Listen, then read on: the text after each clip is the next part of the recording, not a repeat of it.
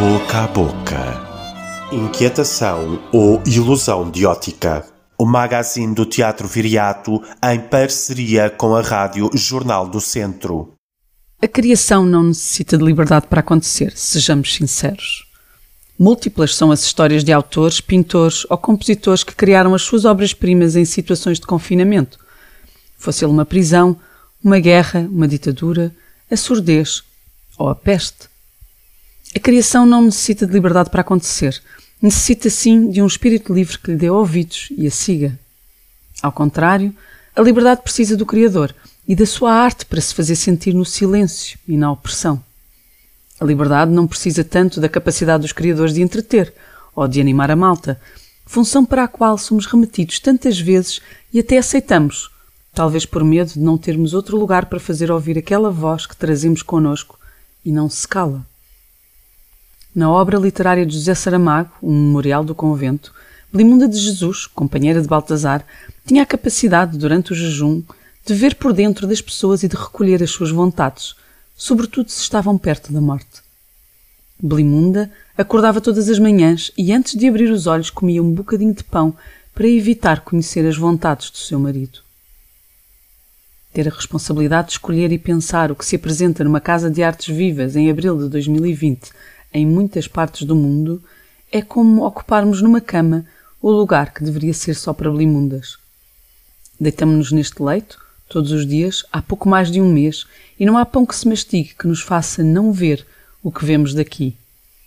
As angústias, o belo, os desesperos, o brilho, os rasgos, a dúvida, o talento. Se juntarmos a tudo isto que nos é permitido ver num lugar só para blimundas o facto de também nós sermos o padre Bartolomeu Guzmão, aquele que conduz a passarola movida com o éter das vontades dos artistas, podemos concluir que este é um lugar tão feliz quanto perigoso. Se não fomos agraciados com a intuição apurada de uma das mais belas personagens de Saramago, devemos identificar-nos com a sua inquietação. Talvez tenha sido assim que nasceu o programa A Revolução na Montanha, que apresentamos esta semana para celebrarmos, juntos na distância, o dia que nos deu a liberdade. As vontades de vários artistas bateram-nos à porta e nós abrimos, permitindo que o éter da sua arte fizesse esta passarola do teatro viriato voar. Porque lá está, o Criador cria em qualquer circunstância, mesmo fechado em casa, mas a liberdade nem sempre se manifesta sem o braço erguido dos seus cúmplices criadores.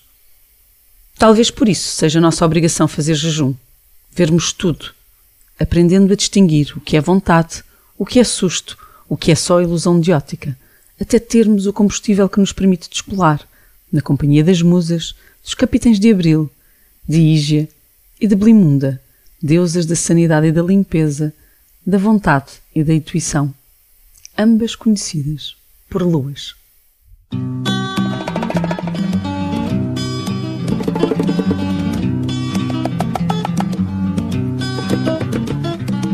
Corja topa da janela, o que faz falta? Quando o pão que comes sabe a merda, o que faz falta? O que faz falta é avisar a malta, o que faz falta? Acabámos de ouvir Patrícia Portela em Boca a Boca. O que faz falta é avisar a malta, o que faz falta? O que faz falta é avisar a malta, o que faz falta? Na Boca do Mundo. Maria João Luís lê carta de David Hockney. Querida Ruth, estamos atualmente na Normandia, onde ficámos pela primeira vez o ano passado. Sempre tive em mente organizar-me para viver aqui a chegada da primavera. Estou confinado, com Jean-Pierre e Jonathan, e até agora tudo corre bem conosco. Desenho no meu iPad um meio mais rápido que a pintura. Já o tinha usado há 10 anos no East Yorkshire, quando este tablet foi lançado. Antes disso, eu utilizava no meu iPhone uma aplicação, Brushes, que achava de excelente qualidade. Mas os alegados melhoramentos feitos em 2015 tornaram-na demasiado sofisticada, logo simplesmente inutilizável. Então, um matemático de Leeds, em Inglaterra, desenvolveu uma à medida para mim, mais prática e graças à qual consigo pintar muito rapidamente. Para um desenhador, a rapidez é a chave. mesmo que alguns desenhos me possam tomar quatro a cinco horas de trabalho. Desde a nossa descoberta da Normandia que nos apaixonámos por ela, e tomou-me o desejo de pintar e desenhar a chegada da primavera aqui. Encontramos as pereiras, as macieiras, as cerejeiras e as ameixeiras em flor. E também os pilariteiros e os abrunheiros. No East Yorkshire não tínhamos senão pilariteiros e abrunheiros. Parámos com esta casa com um grande jardim, menos cara que qualquer uma que pudéssemos encontrar no Sussex, como um encontro esperado e aguardado durante tanto tempo. Comecei imediatamente a desenhar num caderno de japonês tudo o que rodeava a nossa casa, depois a própria casa. Estas criações foram expostas em New York em setembro de 2019. Mas sendo fumador não me sinto atraído por New York e nunca lá pus os pés. Regressámos à Normandia em 2 de março último e comecei a desenhar estas árvores descarnadas no meu iPad. É onde estou agora, com Jonathan e Jean-Pierre Estamos confinados desde que o vírus apareceu. Isso não me afeta muito, mas ao Jean-Pierre e ao Jonathan, com a família em Arrogate, afeta mais. Quer queiramos, quer não, temos de ficar por algum tempo. Continuei a desenhar estas árvores, das quais brotam daqui em diante cada dia um pouco mais de rebentes e de flores. Eis onde nos encontramos hoje. Não deixe de partilhar estes desenhos com os meus amigos, o que os encanta, isso dá-me prazer. Entretanto, o vírus, que se tornou louco e incontrolável, propagou-se. Muitos dizem-me que estes desenhos lhes proporcionam um alívio nesta provação. Por que é que os meus desenhos são sentidos como um alívio neste turbilhão de notícias assustadoras? Eles testemunham o ciclo da vida que recomeça aqui com o princípio da primavera. Vou dedicar-me a continuar este trabalho agora que lhe medi a importância. A minha vida serve-me. Tenho alguma coisa a fazer. Pintar. Como idiotas, perdemos o nosso laço com a natureza mesmo quando fazemos plenamente parte dela. Tudo isto terminará um dia. Nessa altura, que lições saberemos tirar? Tenho 83 anos, vou morrer. Morremos porque nascemos. As únicas coisas que importam na vida são a comida e o amor, nesta ordem. E também o nosso pequeno cão Ruby. Creio nisso sinceramente. E para mim, a fonte da arte encontra-se no amor.